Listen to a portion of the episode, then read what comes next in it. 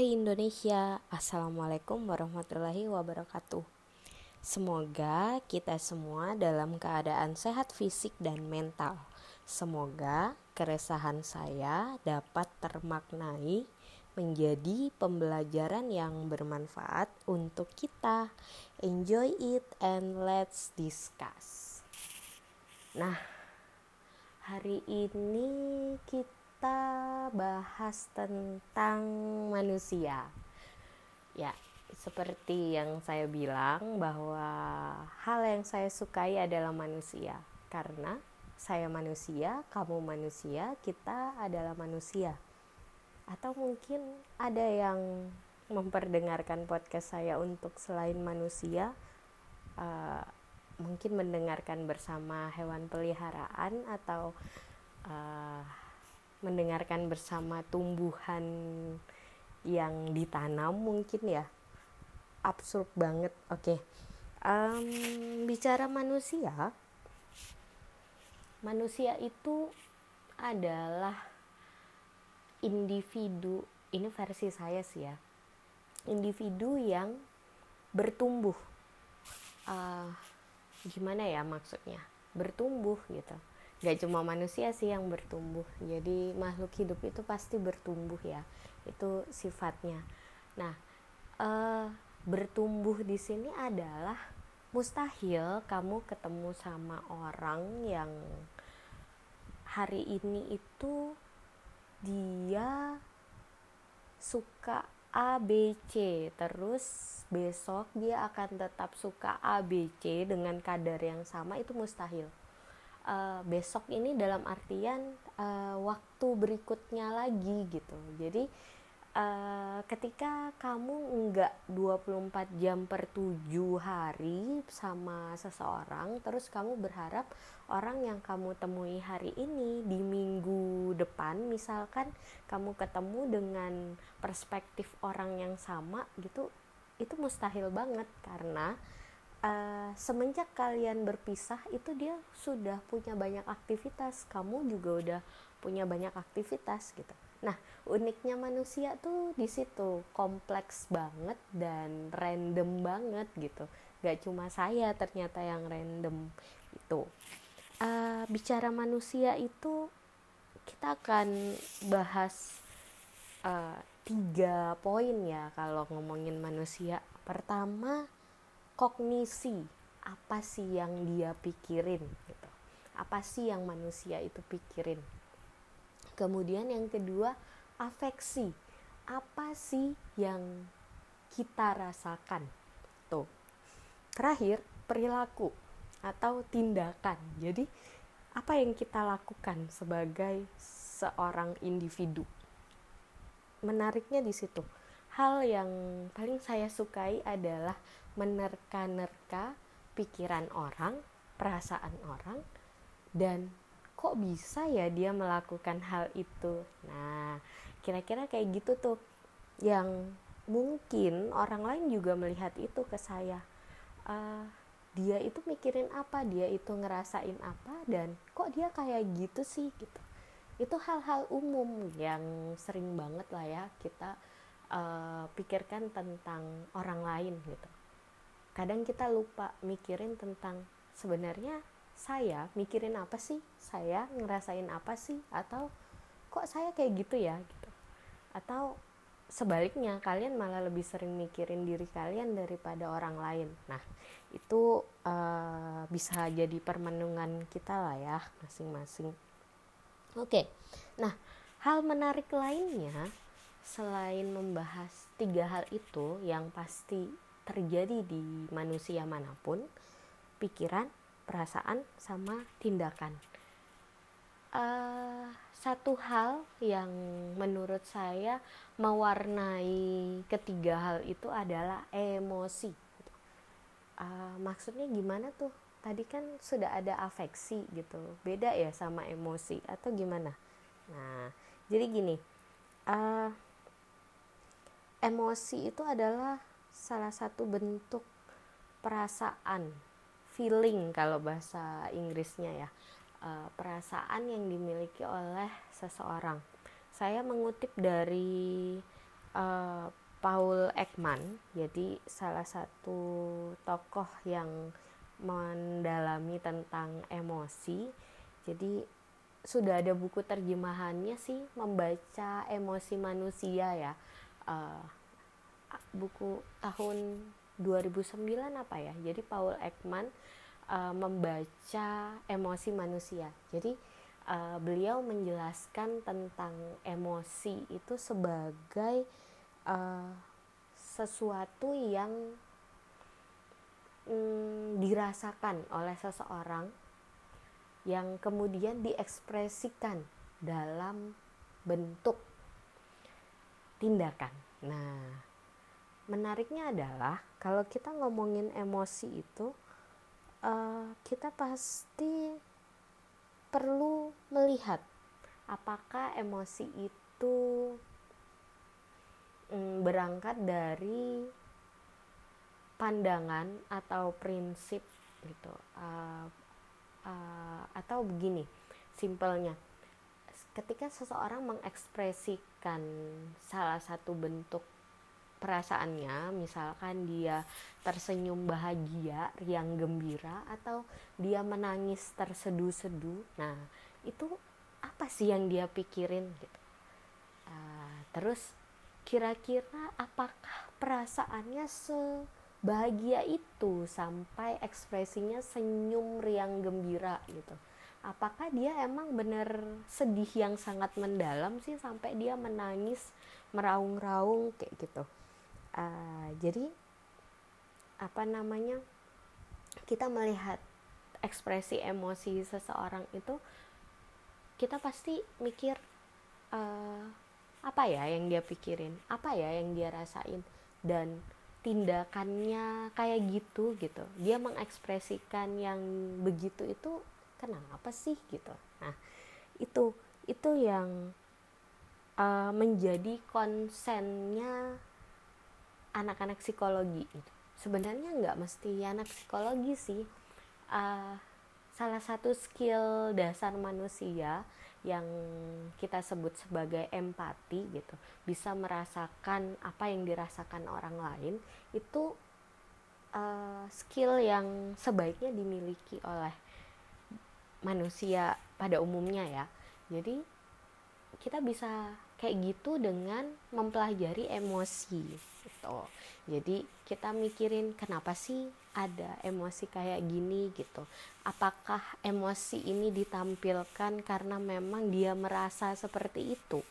Atau ya itu cuma gimmick kalau bahasa apa namanya uh, bahasa sandiwaranya ya. Itu cuma acting gitu. Atau memang itu sebenarnya itu ekspresi yang dia rasain gitu nah apa hubungannya sama judul podcastnya. Jadi uh, saya memberikan judul keresahan hari ini itu adalah keuntungan patah hati. Oke. Okay. Kalau dari judulnya tuh kayaknya emosi sedih ya gitu. Atau kecewa, kecewa, kecewa itu masuk emosi sedih apa bukan sih gitu. Nah, jadi hmm, kenapa patah hati? kenapa nggak yang bahagia aja yang dibahas? Karena kalau bahagia itu tidak meresahkan saudara-saudara. Yang meresahkan itu adalah patah hati.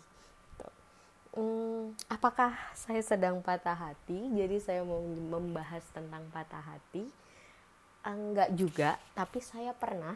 Nah dan sebenarnya saya berharap semua orang pernah merasakan patah hati gitu.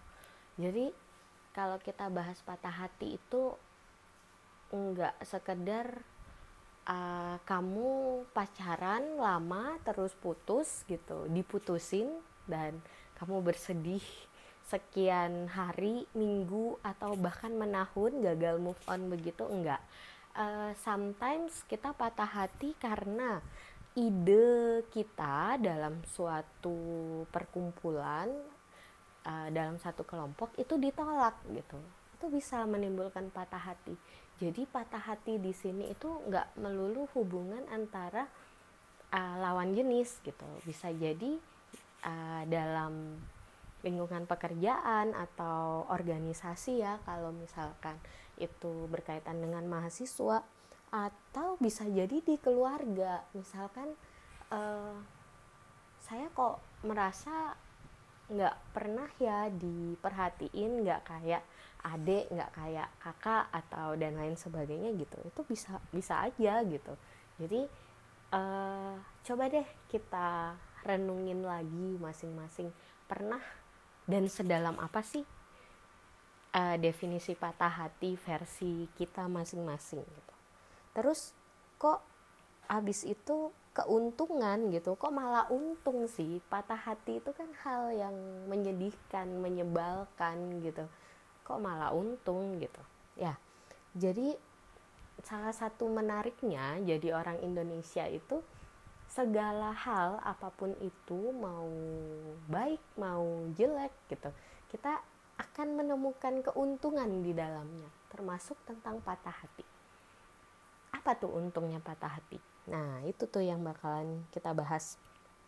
Jadi, menurut saya, hmm, saya pakai perspektif dulu ya. Jadi, ini pendapat pribadi sepanjang saya mendalami tentang emosi, sedikit membaca tentang bukunya Paul Ekman, terus membahas beberapa kali di uh, kelas bersama eh, teman-teman uh, mahasiswa, itu dari semua bentuk emosi mau itu positif negatif gitu sedih senang marah bahagia uh, cinta terus itu apa uh, kecewa. Jadi dari semua emosi itu positif maupun negatif itu semua akan paripurna atau uh, komplit ketika kita patah hati. Loh kok gitu gitu? Bukannya patah hati itu hal yang negatif. Maksud saya emosi negatif gitu. Kalian mungkin mikir patah hati itu adalah emosi negatif. Tapi kalau kita maknai lagi ternyata dalam patah hati itu ada emosi positif. Jadi kita akan merasakan seluruh emosi ketika uh, kita patah hati. Kok gitu ya? Nah uh, saya coba sedikit lebih ilmiah gitu. Jadi uh, dalam buku ajar jadi uh, saya pernah mengajar psikologi budaya di kampus nah di psikologi budaya itu ada satu pembahasan satu materi tentang uh, budaya dan emosi gitu. Jadi uh, di bab tersebut itu dijelasin tentang emosi itu kalau versinya Fisher itu diklasifikasikan jadi emosi positif dan emosi negatif gitu. Jadi kalau emosi positif itu kayak yang tadi saya bilang ya senang bahagia riang gitu uh, jatuh cinta terus itu um, dan lain sebagainya gitu. hal-hal yang menyenangkan kemudian kalau emosi negatif itu kebalikannya sedih kemudian uh, takut marah uh, kecewa dan lain-lain itu gitu nah tapi kalau dilihat secara kasat mata, secara sekilas, harusnya patah hati itu berada di emosi negatif. Nah, kok bisa patah hati itu juga uh, mengandung emosi positif? Kalau kita lihat lebih dalam lagi, gitu, uh, patah hati itu kan bentuk uh, apa? Kekecewaan kita merasa sesuatu tidak sesuai dengan apa yang kita harapkan gitu uh, ada pengharapan ada uh, apa ya pengharapan ada bentuk pengharapan di dalam patah hati gitu. nah pengharapan ini adalah hal yang uh, positif teman-teman jadi ketika kita uh, merasa seseorang atau sesuatu itu seharusnya bisa begini, uh, seharusnya tidak begitu gitu. Uh, itu adalah bentuk pengharapan gitu. Ketika kita mengharapkan sesuatu, uh, itu secara apa ya adrenalin tubuh kita itu akan sangat bersemangat gitu. Kita uh, merasa terpacu, merasa bergairah gitu. Karena uh, kita senang gitu kita kita uh, mengharapkan sesuatu yang uh, baik menurut kita nah tapi saat orang patah hati itu uh, apa yang dia harapkan itu tidak terpenuhi. Atau kalau bahasa emosinya dia merasakan kekecewaan gitu. kecewa. Kalau kecewa itu kan masuknya negatif ya. Tapi kok jadi senang gitu? Eh sorry kok jadi positif?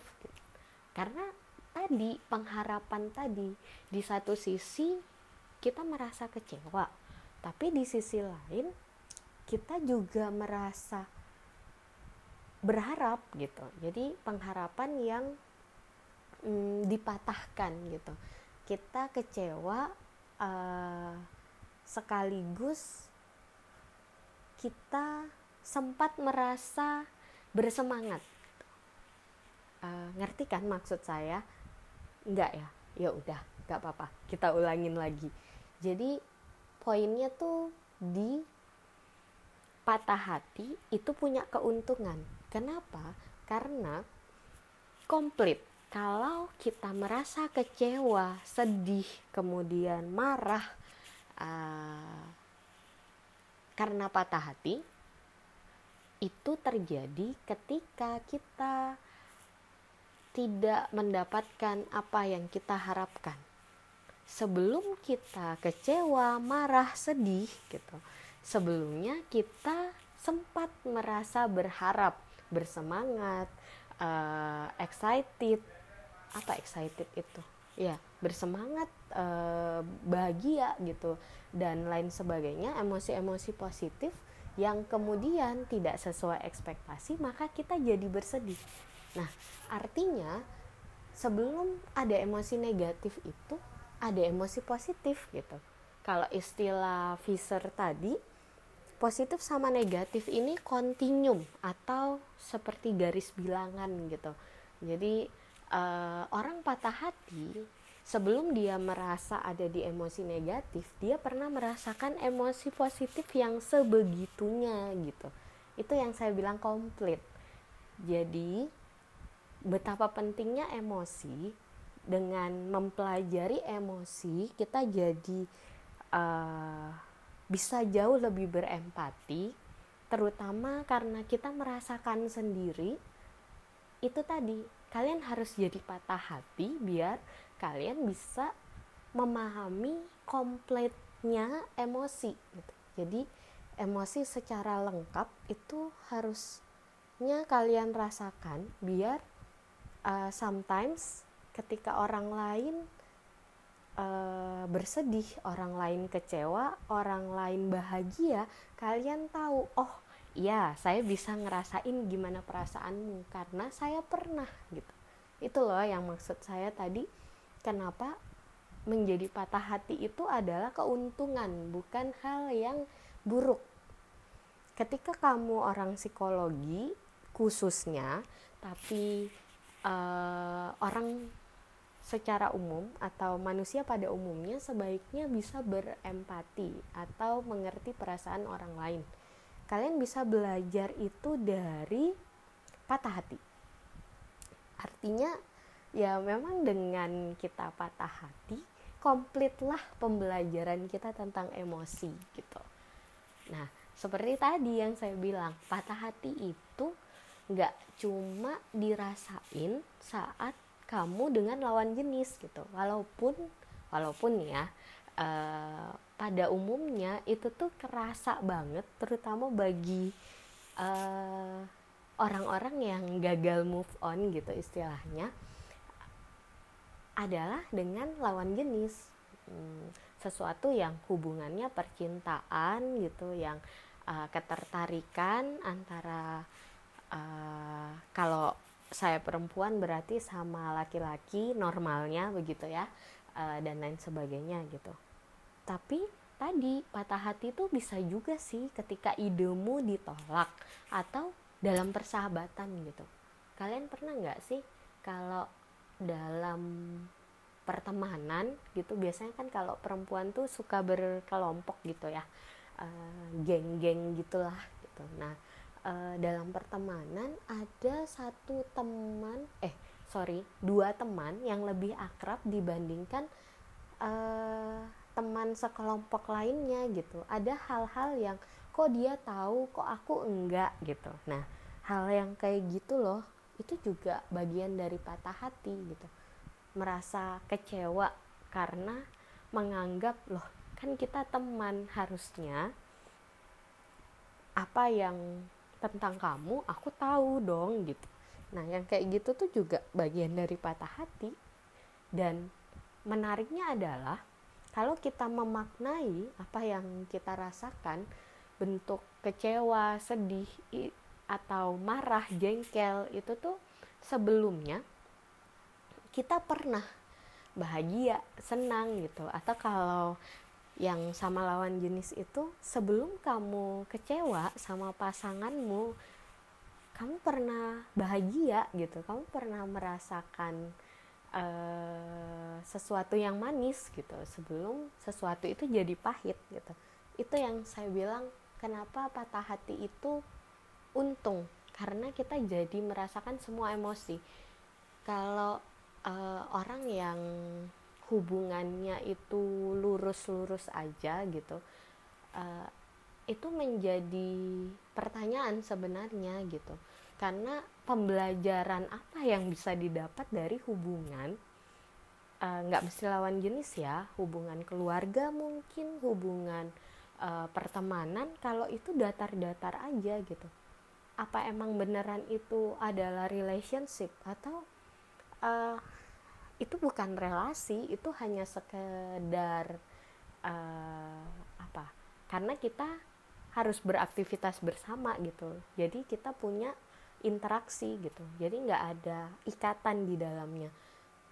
Uh, ya wajar kalau misalkan uh, di sana cuma ada emosi yang nggak ada emosi datar-datar aja begitu. Jadi um, kalau satu hubungan itu pernah patah hati hubungan apa pun ya ini uh, di sana seharusnya kalian bersyukur karena memang patah hati itu menguntungkan kalian jadi belajar bagaimana emosi secara komplit gitu. minimal kalau kalian tidak bisa menjawab uh, apa yang dia pikirkan dia rasakan dan dia kenapa melakukan itu, kalian bisa memaknai diri kalian sendiri. Apa yang saya pikirkan ketika saya sangat-sangat kecewa dengan hal ini? Hey, tapi saya pernah senang gitu. Saya pernah berharap, saya pernah menikmati uh, kebahagiaan bersama mereka. Nah, terus apa sih yang ada di pikiran saya saat itu gitu? Jadi dengan kita memaknai segala emosi yang sudah kita dapat saat kita patah hati, kita menjadi seharusnya makhluk yang lebih empati dibandingkan orang lain yang nggak pernah patah hati. Jadi ketika next kalian bertemu dengan orang lain yang uh, menceritakan kekecewaannya atau orang lain yang lagi marah-marah atau orang lain yang sedang sangat bahagia segitunya terhadap satu hubungan. Misalkan dia baru dapat pacar baru kalian udah tahu oh pantas dia kayak gini. Karena emang rasanya tuh kayak gitu gitu. Jadi kalian tuh udah udah pernah gitu. Jadi hal yang kayak gitu tuh saya bisa saya bisa paham perasaanmu gimana. Kenapa kamu berpikiran begitu? Kenapa sih orang kalau jatuh cinta tuh gak bisa dibilangin gitu? Karena saya pernah berada pada posisi kayak gitu gitu. Kenapa sih orang itu kalau lagi sedih-sedihnya gitu baru aja diputusin itu tuh eh, nggak uh, mau denger nasehatmu? Karena dia butuh didengarkan gitu. Saya pernah ada di posisi dia jadi saya tahu gimana rasanya itu. Jadi kunci utama dari kita memahami orang lain itu ada di empati. Kita bisa merasakan apa yang dia rasakan. Nah untuk bisa merasakan apa yang dia rasakan, kita perlu belajar segala macam rasa atau segala macam emosi. Mau itu positif, mau itu negatif. Cara paling baik untuk belajar berbagai macam emosi adalah dengan patah hati. Karena mustahil kita patah hati ketika kita tidak pernah berharap, excited, jatuh cinta, bahagia, dan sangat gembira terhadap sesuatu yang kemudian mengecewakan kita, jadi sedih, jadi kesal, jadi marah dengan sesuatu itu. Jadi, mari patah hati. Kok jelek banget ya?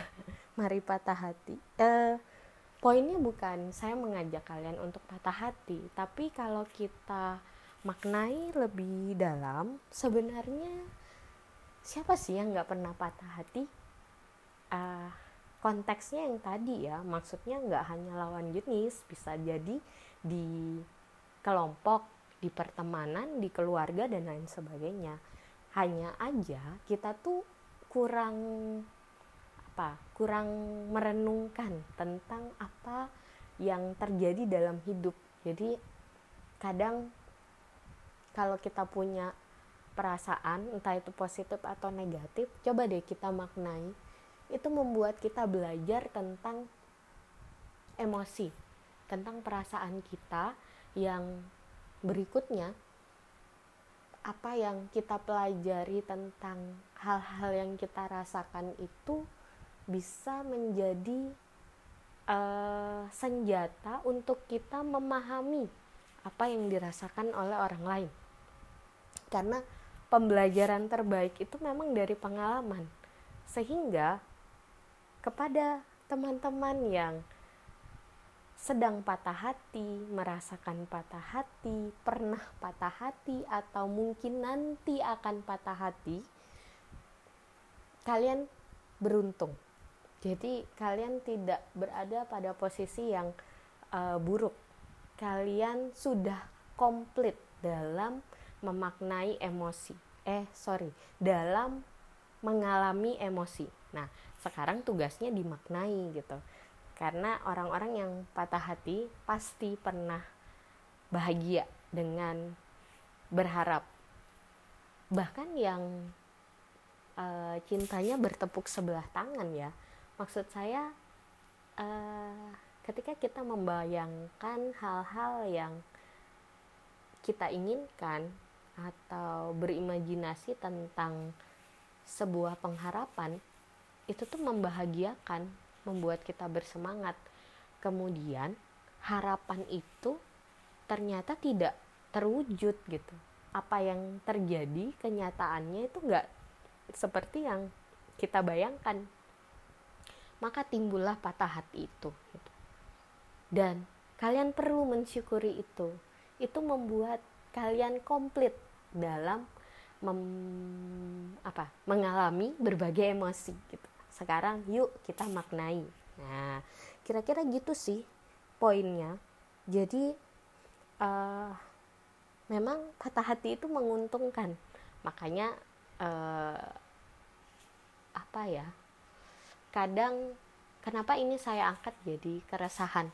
Karena orang-orang selalu beranggapan bahwa ketika kita patah hati tuh kita mengalami hal yang buruk gitu padahal ya mungkin uh, situasi saat ini adalah hal buruk gitu.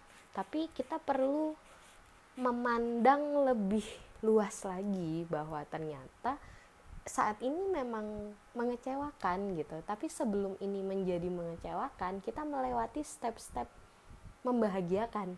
Jadi ada positif kemudian negatif. Maka semua emosi sudah komplit kita rasakan. Begitu kira-kira so luka menjadi suka setelah duka. Duka meninggalkan luka. Luka perlu dimaknai agar bersuka. Oke? Okay? times is up. Jadi udah selesai kayaknya. Udah setengah jam lebih juga ya. Makasih karena sudah mendengarkan tentang patah hati dan segala emosi yang menyertainya. So ayo bertumbuh. Wassalamualaikum warahmatullahi wabarakatuh